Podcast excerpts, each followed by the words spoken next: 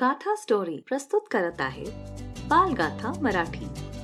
लहान लहान मुलांसाठी लहान लहान गोष्टी.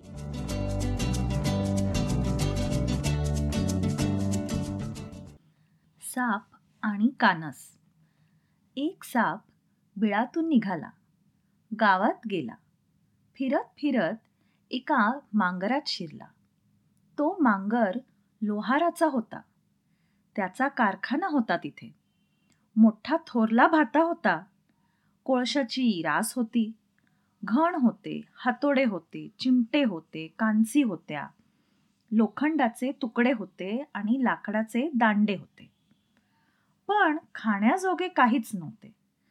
चावता येईल असेही काही नव्हते.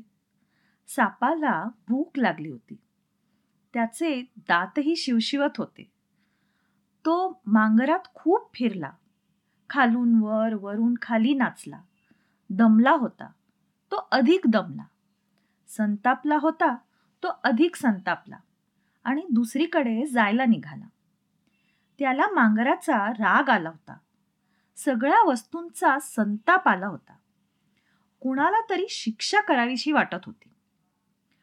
कडकडून चावावेसे वाटत होते. तेव्हा तो एका कांशीकडे गेला. तिला तो अगदी कडकडून चावला. पण झाले भलतेच. दात कांशीत रुतलेच नाहीत. उलट मुळातून मोडून बाहेर पडले. शिवाय कानस त्याला म्हणाली बाबा रे फसलास तू. भलताच बली निवडलास.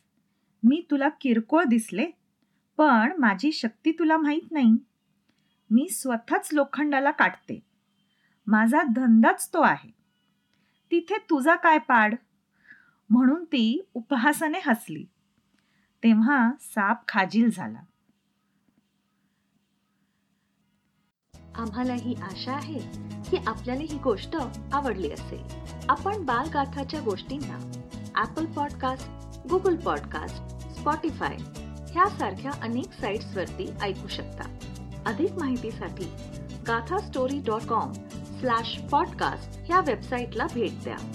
आणि जर आपल्याला बालगाथा मराठी गोष्टी आवडल्या असतील तर आपला रिव्ह्यू किंवा अभिप्राय अवश्य द्या.